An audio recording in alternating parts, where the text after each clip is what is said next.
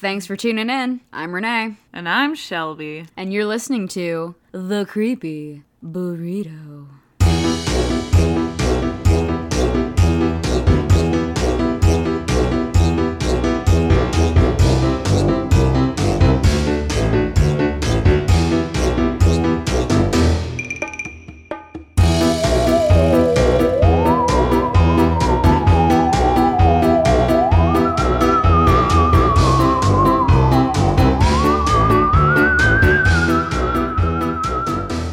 Welcome back to the best podcast in the world.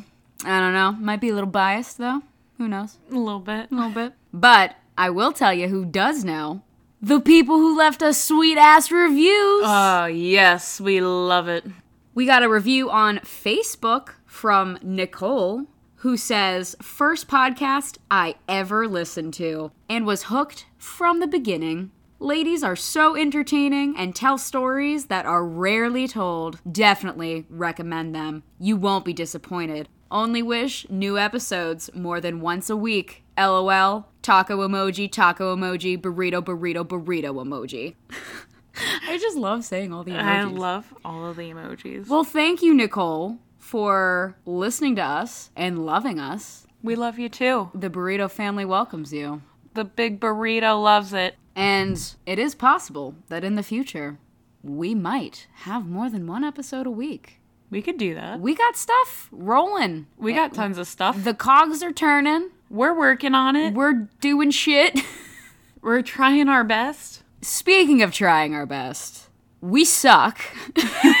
and we didn't know that apparently iTunes only lets you see reviews on podcasts based on what you have your store set to. And since we are from the US, we didn't know that uh, apparently you cool ass people were leaving us reviews from other countries because iTunes apparently blows dicks. I love iTunes. Don't talk shit on iTunes. I'm a Spotify user. Uh, meh. Anyway, we did find this review from My Pink Litter with the title of Great Podcast, 5 stars. I was a bit unsure at first listening to the girl's intro. I nearly turned it off, but it has been great content and I really enjoyed it. I'm so glad that you stuck through it. Our first episodes might be a little bit scary, and also that trailer, we did our best.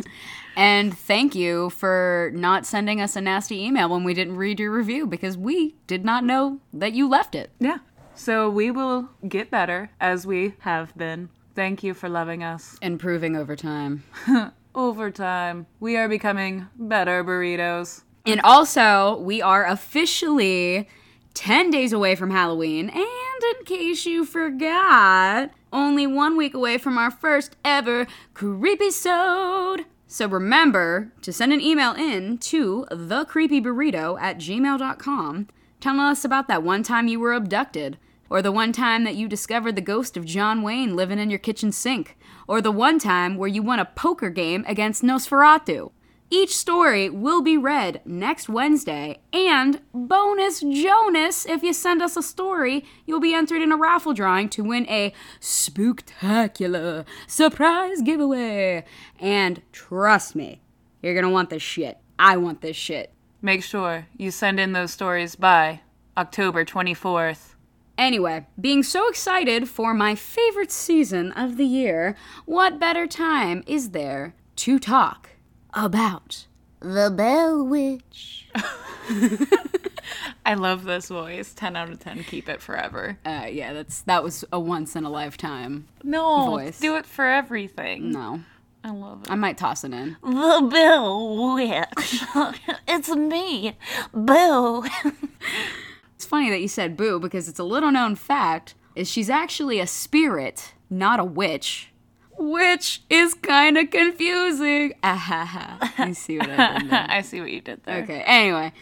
Now, the story of the Bell Witch is among one of the most well known urban legends in the United States. But for those of you who haven't heard about it, I'm here to change that for you. So, our story starts with John Bell. I want to do that thing from Wayne's World where they're like.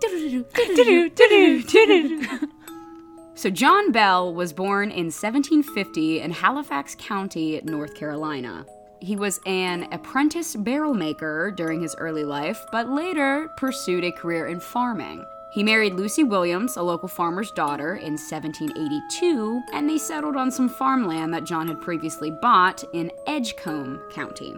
Over the next few years, John and Lucy prospered and were among the area's most successful farmers. They started a family and all was well, that is, until 1801 and 1804 crop seasons, where all of their crops failed.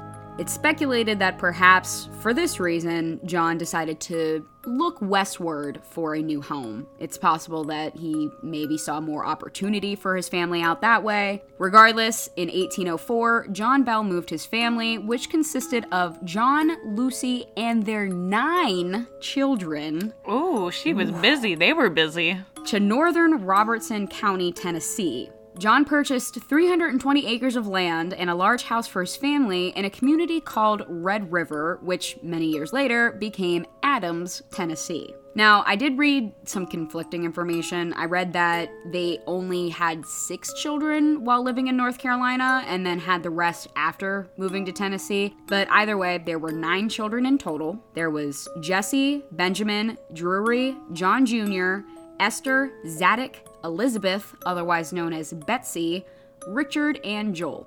Now, during this time, much of Tennessee was still a wild and remote area, and with much of the land being unsettled, the Bell family farm quickly became prosperous, even more so than they were back in North Carolina. Now, over the next decade, John Bell tamed the frontier, became a pretty prominent man in the community, and even became a deacon of the Red River Baptist Church. They were well liked by their neighbors and were all around good, upstanding people. Some of their older children even got married and started their own families within the community.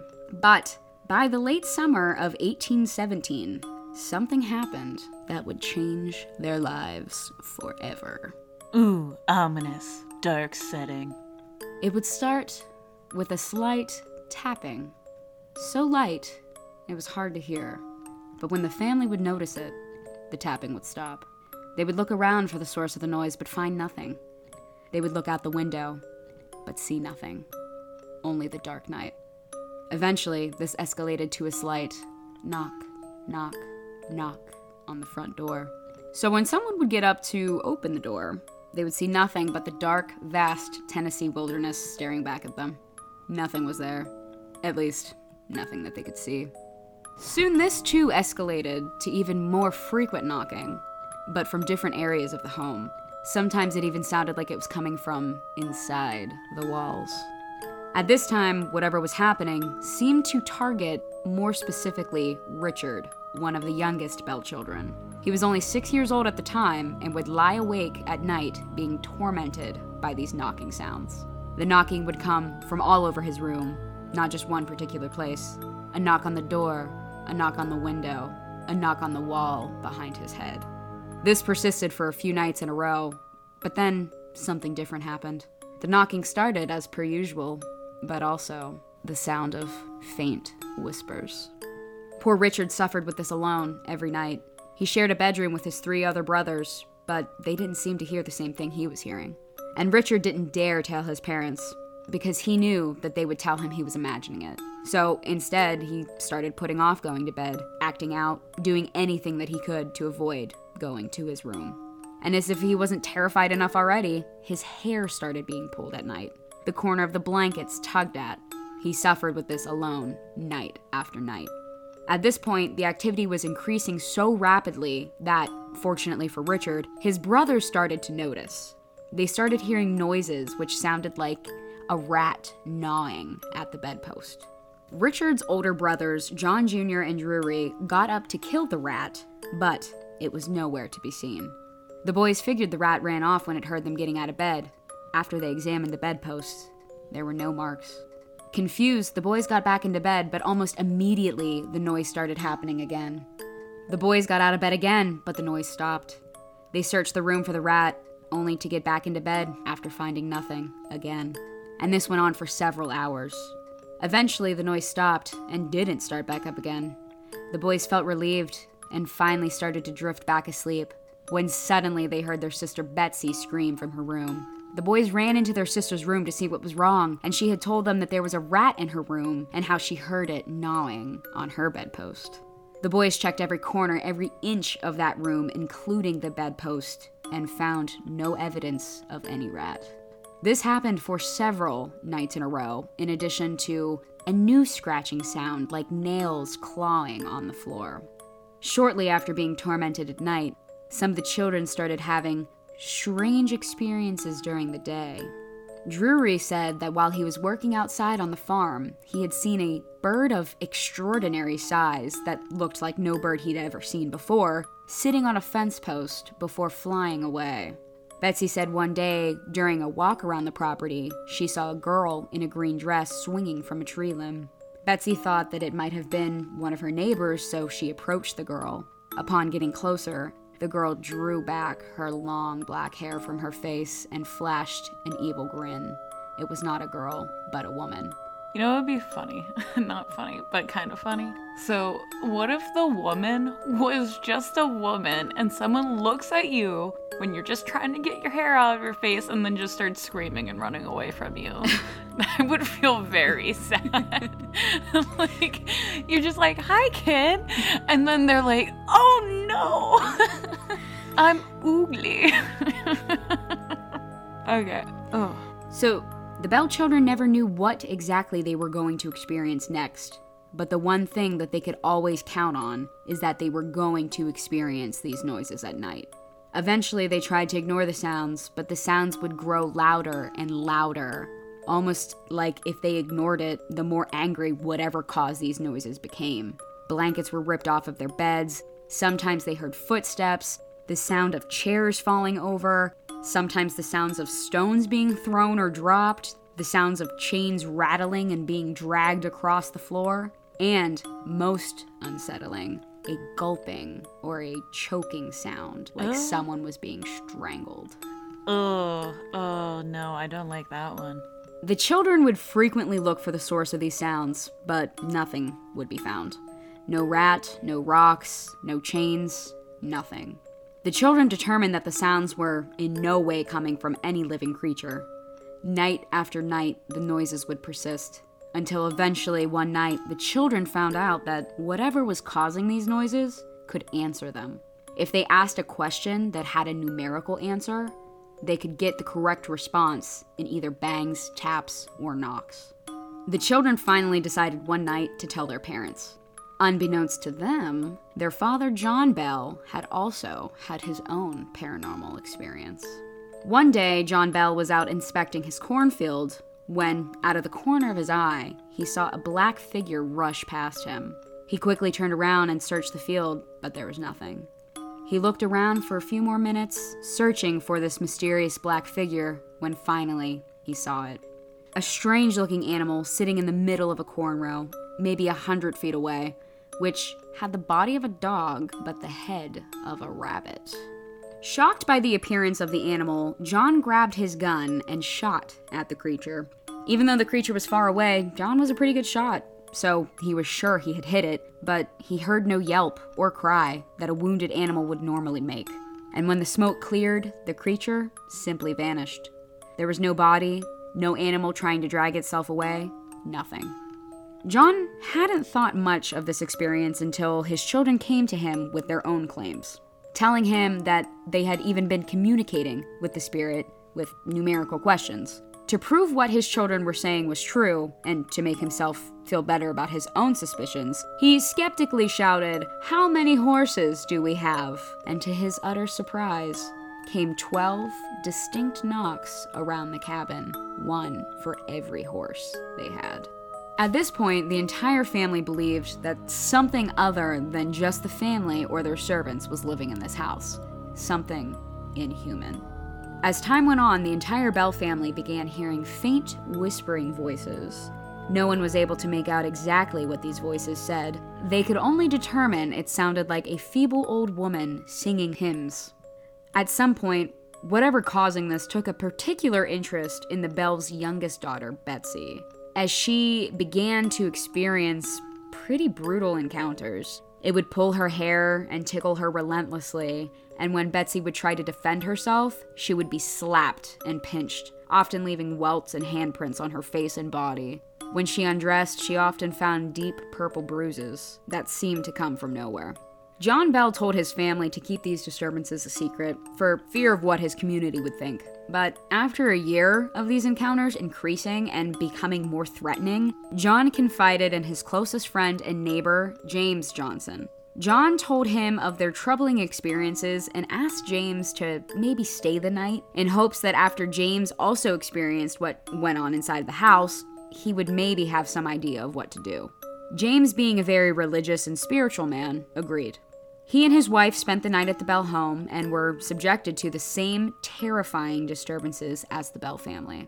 They heard all kinds of noises that night, what they described as someone sucking in air through their teeth, lip smacking, scratching, and gnawing. Knocks and taps seemed to be coming everywhere from every corner of the room in such quick succession that James knew it was no one or no animal. The activity continued to escalate throughout the night until eventually his bed covers were ripped off of him as well. James sprang up out of bed and yelled, In the name of the Lord, who are you and what do you want? There was no answer, and even more eerily, the house fell completely silent. They enjoyed the silence that overcame the house, but it was quickly interrupted by a light or what looked like a candle flame darting back and forth outside of the window. When they got up to inspect the light, it darted into the forest. So the next morning, John and his sons went to investigate the woods that the light darted into, and they were suddenly attacked. Chunks of wood and stones that seemingly came from nowhere were thrown at them, blocking the path that they were on until they finally retreated from the woods. That morning, James told John Bell that it was a spirit, just like in the Bible. James suggested to John that more people should be told of what was going on inside the home, and with that, a committee was formed and an investigation started. Before long, this unseen force had strengthened over time to the point that its voice was now loud and unmistakable. It sang hymns, quoted scripture, carried on intelligent conversation, and once even quoted, word for word, two sermons that were preached at the same time on the same day, 13 miles apart. When asked who and what it was, it gave different identities. At one point, James Johnson returned to the Bell home to once and for all confront whatever entity was tormenting his friend and his family. He stood in Betsy's room and yelled, Who are you? What do you want? And unlike the last time, he got a reply. They heard a disembodied female voice reply, I am a spirit. I was once very happy, but have been disturbed and immediately all the candles in the house blew out and left them in total darkness. Soon after, the spirit then haunted the Johnsons' family home for two weeks. With the same routine it had at the Bell's house, the entity would make strange sounds at night gnawing, scratching, knocking, tapping, choking.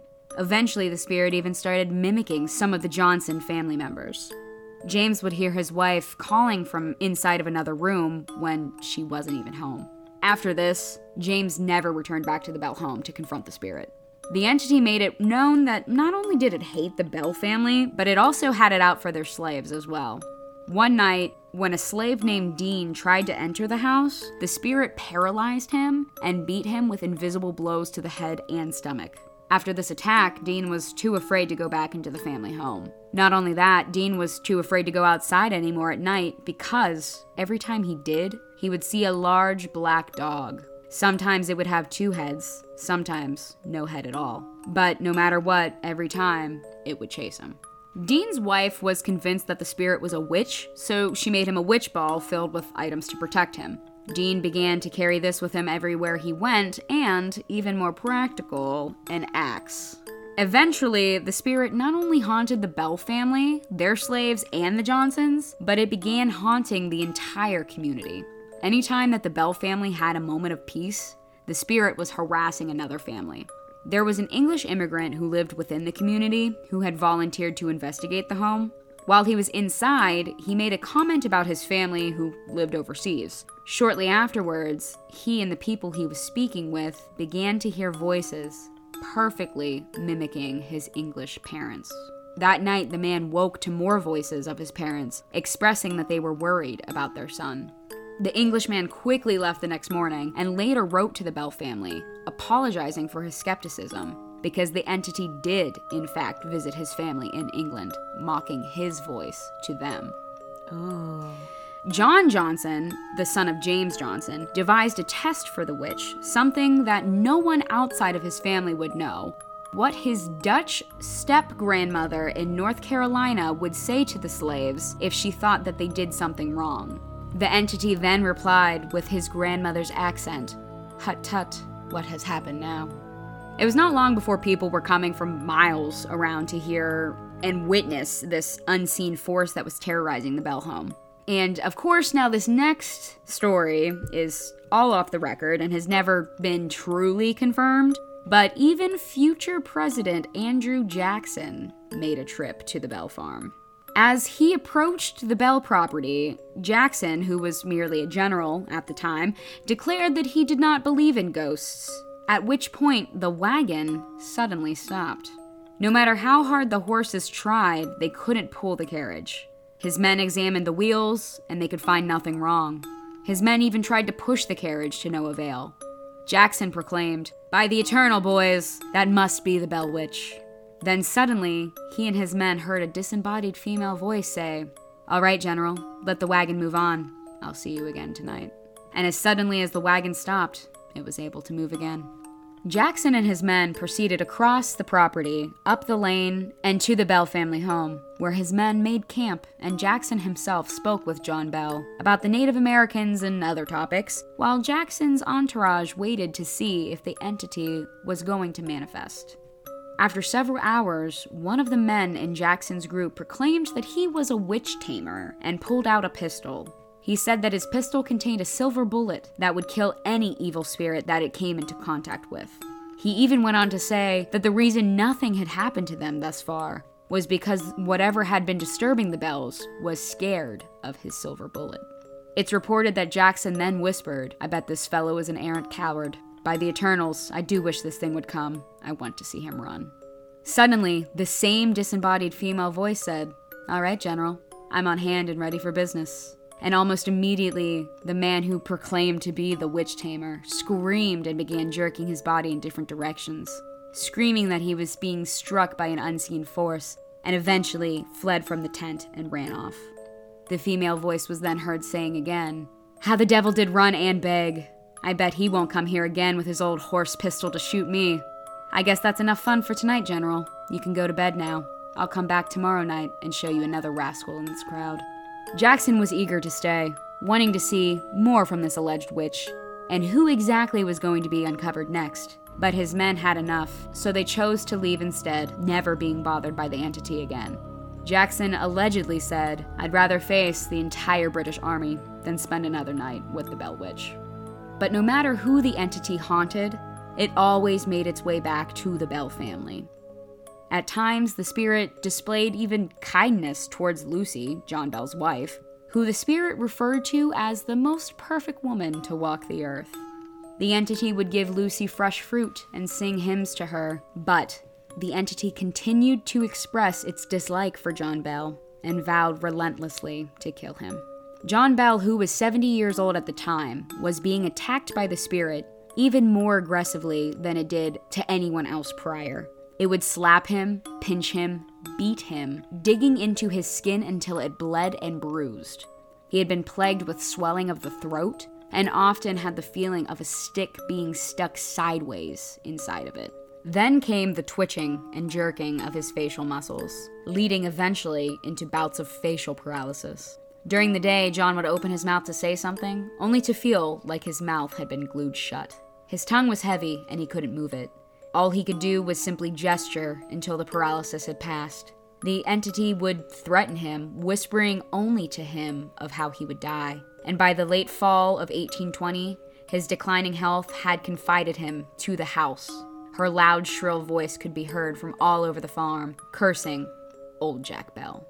John had reportedly told people, I will not see the age of 71, and he was correct.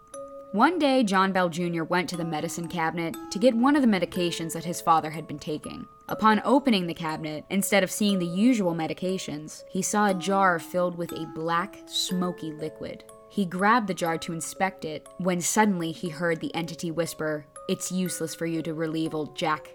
I gave him a big dose while he was fast asleep. John Bell Jr. then ran to his father's bed, but unfortunately, he was too late. John Bell Sr. was dead. The entity then spoke again, saying joyfully, I gave old Jack a big dose of that last night, which fixed him. John Bell Jr. then reportedly threw the bottle into the fireplace, which immediately shattered, burst into a bright bluish flame, and shot up the chimney. A few days later, everyone gathered to honor John Bell Sr. His funeral was one of the largest ever held in the area at the time. When the pastor got up to speak, everyone could hear the sound of a female laughing. And when the pastor continued speaking, the entity started singing. And unlike the usual hymns, this time it sang a drinking song, which went With woman and wine, I defy every care, for life without these is a bubble of air. Life without these is a bubble of air, each helping the other, in pleasure I roll, and a new flow of spirits alivens my soul. Every time the pastor would try to give his eulogy, the spirit would sing another drinking song, and continue to do so until the very last person left the graveyard. With John Bell Sr. dead, the spirit moved its attention to Betsy again, taking a particular interest in her romantic affairs. A young man named Joshua Gardner became interested in Betsy. With the blessing of their parents, they decided to marry. Everyone was happy about their engagement. Everyone, that is, except for the entity that had been haunting the Bell family. Betsy claims that she had an experience where she heard the spirit repeatedly say, Don't marry him. Betsy tried to ignore the warnings, but anytime Joshua would come over, he would be pelted with rocks. Anything he tried to drink would turn bitter, and if he tried to touch Betsy romantically, the house would fill with a horrible rotten smell. Betsy eventually postponed her wedding to Joshua in hopes that the entity would leave them alone, but she was wrong. The spirit continued to haunt them for the next eight months. Betsy wrote in her diary When the spirit became so tantalizing, filling my mind with horror and causing me to become so nervous, my parents often sent me to a neighbor's to rest for the night. My first night away from home was spent with Feeney Thorne, and when we retired, there came a loud knocking outside the door, which seemed to fly open, and a great gust of wind was felt. Feeney sprang up to light a candle, and to our surprise, the door was not open. Then a voice softly spoke Betsy, you should know not to have come here. You know I could follow you anywhere. Now get a good night's sleep. She went on to say that suddenly she felt a hand touch her cheek, and then everything went black as she lost consciousness. Betsy and Joshua could not go anywhere without the entity taunting them persistently. Finally, on Easter Monday of 1821, Betsy met Joshua at the river and broke off their engagement in hopes that this would finally bring an end to whatever was tormenting her. And for once, the disturbances did decrease. Later that month, the entity visited John Bell's widow, Lucy. The spirit told her that it would return for a visit in seven years. And indeed, seven years later, the entity returned in 1828, as promised. Only this time, the entity targeted John Bell Jr. But unlike any of the other encounters before, this was a peaceful one. The spirit discussed things with John Jr., such as the origin of life, different civilizations, Christian theology, and a need for a mass spiritual reawakening. Even accurately predicted the Civil War. The entity also told John Bell Jr. that there was a reason for his father's death. However, she never said what the reason was. After three weeks, the entity left, promising to visit John Bell's most direct descendant in another 107 years making the year 1935. However, there are no reports of her returning to haunt the closest living descendant to John Bell Jr., which was his grandson, a Nashville physician, Dr. Charles Bailey Bell. So, Dr. Charles Bell did publish a book in 1934 entitled The Bell Witch A Mysterious Spirit. The book retold stories he stated were told to him by his great aunt Betsy later in her life and it also included the account of Andrew Jackson's visit and also detailed a few prophecies that were allegedly given to his ancestors in 1828 by the spirit, including that the witch was set to return again in 1935, the year after his book was published. Coincidental? No follow up was made, and uh, Dr. Bell died in 1945, so. So we don't know. Don't know. I would also like to point out, too, that it's a little coincidental that after Betsy broke off her engagement with Joshua Gardner, she began seeing and eventually married in 1824 to a man named Richard Powell, who was actually her former schoolteacher. oh. Yikes. Richard Powell uh, had noticeably been interested in Betsy for some time and expressed interest in marrying her when she became older. And after their marriage, they moved and settled in a nearby community that later became known as Cedar Hill. And the entity that had been haunting Betsy must have apparently approved of this relationship because she never bothered her again. Well, that's convenient. Could if it you don't want to be Right. in an arranged marriage, then you want to marry and bone your teacher. Mm-hmm. Hot for teacher.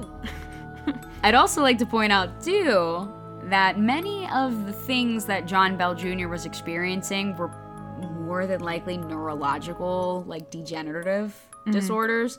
Like, very little, if anything, was known at that time. So, the, honestly, the most rational explanation that they probably had was that it was a spirit. It's true that they might have been haunted by something, but it's also very possible that the facial paralysis that he was experiencing were more than likely strokes. Mm-hmm. And the jerks and the twitching that he experienced while being beaten were more than likely seizures.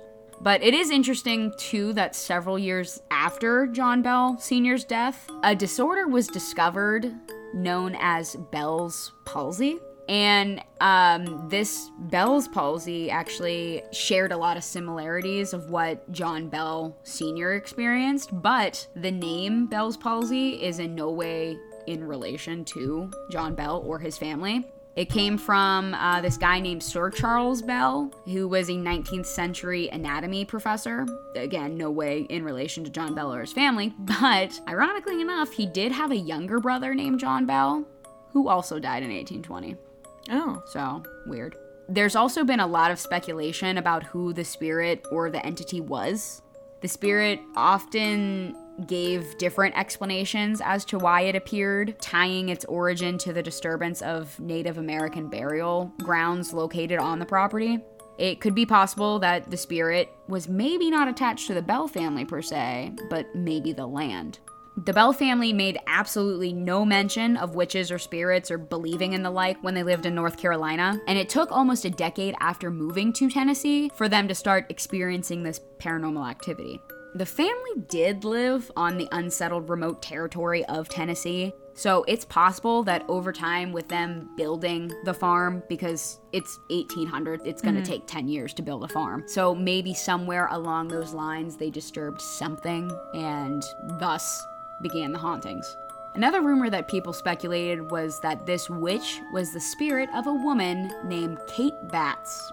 Kate was an outcast in the Red River community, having little money and doing the majority of the hard physical labor on her family's farmland for her husband, who was paralyzed in an accident. She was well known for being eccentric and allegedly had a habit of trying to impress people, making a scene, and trying to always be the center of attention. And, coincidentally enough, died very shortly before John Bell and his family started having these paranormal experiences.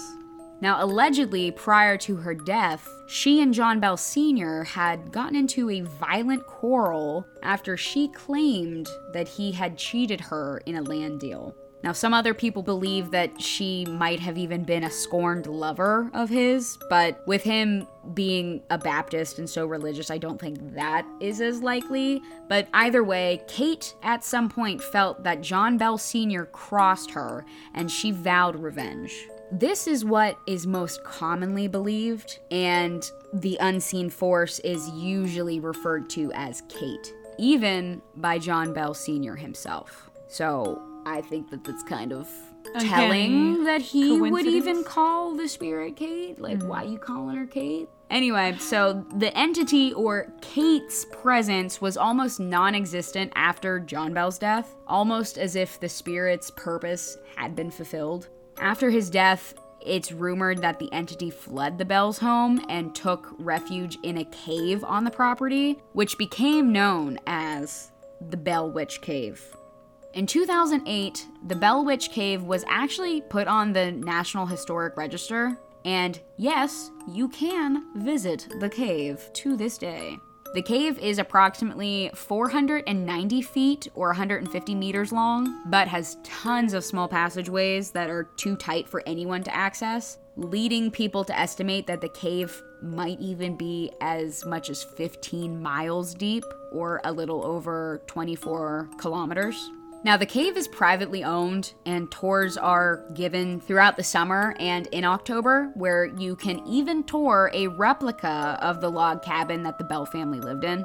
Uh, there have also been many, many reports of paranormal activity from inside the cave. Reports of hearing a woman's voice, things being thrown, different shadows being seen, and for all my ghost adventure fans out there, in 2005 they made history by being the first ever paranormal TV show to investigate the Bell Witch Cave.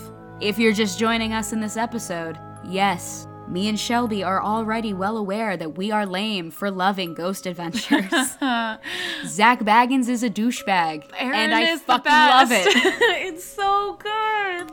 Oh. Anyway, so when I tried to look this up um, for like the date of when this episode of Ghost Adventures aired, Travel Channel's website told me that it's playing this episode on November 13th, 6 p.m. Eastern Standard Time.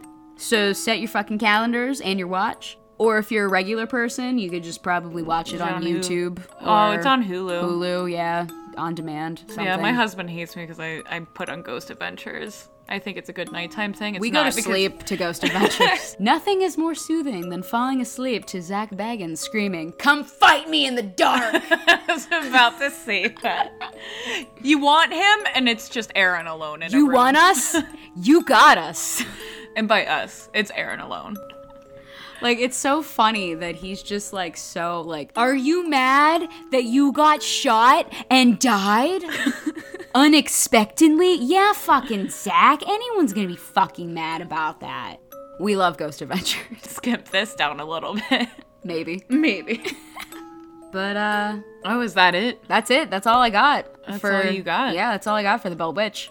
A lot of this, and I, I do want to say too, a lot of this is all just speculation, um, stories, and legends. Not anything, honestly, is even really like. Credible. Credible, Like a hundred percent, Because it's accounts of accounts. It's all just like, well, my grandpa told me this, or my great aunt told me that. And there's a lot of newspaper articles written, and they're mostly just like what people said that was going on. Inside. Yeah, it's it's all secondhand accounts, basically. Right. It's all just like I heard this from someone, this from someone else. It's just all just rumors, legends, Yeah, things like that. That's kind of like what the uh, I think it's called the Ingram journals. So it was just different people's accounts of it, but he didn't want to release it until that primary Bell family that lived in the house had passed away, which I believe would have been Betsy was the last one that had passed in the immediate family that lived in the house that had the initial experiences. So he made it sound like he wanted to get everybody's encounters with the Bell Witch before he had released this book. But actually, if you think about it, the reason why he would have waited is no one can credit it. no one no can one- say that that's wrong. no one can what defend put in there. themselves too. Mm-hmm. Like there, I I read that after Betsy like got married and moved away, she never talked about the Bell Witch ever again. Like refused to talk about her, mm-hmm. and she I. I'm foggy on this one, but I remember reading that someone did try to publish something about the Bell Witch and her, and she actually threatened to sue them. Mm-hmm. Which whoever she was suing obviously had to recant whatever they said about her. Or another thought that I had whenever I was researching was that thinking back to like the Salem witch trials where everybody just had like any misbehaving children would point fingers at it being a witch. Mm-hmm. So like what if the children of the home were just misbehaving and blaming it on a witch. And then it just happened so frequently that maybe John Bell Sr. started believing it in himself and started getting that facial paralysis, which was strokes and neurological disorders, and then he started believing in it. It starts know. to become a, a scapegoat for everything. Exactly. And uh, I saw a large bird yesterday. It must have been the witch. Right. I also saw something too saying that, I, and I don't remember who speculated it or who said it, but I saw something saying that this entity or Kate allegedly started attacking John Bell Sr. so much because Betsy was being sexually abused oh. by or no wait no it was a psychic so some psychic went to the bell witch home or the cave or something and claimed that she knew the real reason why john bell sr was killed was because there was a f- family member that was sexually abusing betsy and he knew about it but wasn't doing anything about it so that's why this entity or spirit eventually killed him but Why would Betsy also be getting having these encounters with the witch then? if unless she's not unless she made it up oh. uh, because she I in my opinion probably made up the fact that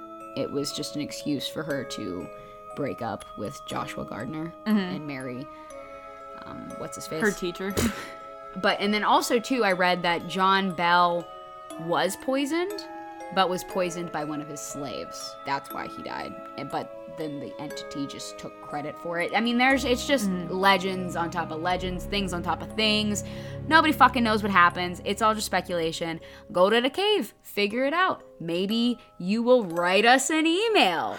Maybe you'll tell us about it on our Facebook, our Instagram, or maybe Twitter. jk don't don't, Don't hit us Twitter. on twitter we don't understand it yet. should we know how to understand it i don't know do people Do people Twitter? Do people tweet? Am I a twat for not tweeting? tweeting's for the birds and don't forget to send us your sweet ass reviews on iTunes, Stitcher, Podchaser, Castbox, or on Facebook. Don't eh. forget to send us those sweet ass stories. Them creepy stories. We want them. So that you can be entered into the spooktacular surprise giveaway. And so we can put your story in a scrapbook. in a creepy burrito scrapbook. And on that note, until next week, come back, get lost in that sauce with us. Bye bye now. bye bye.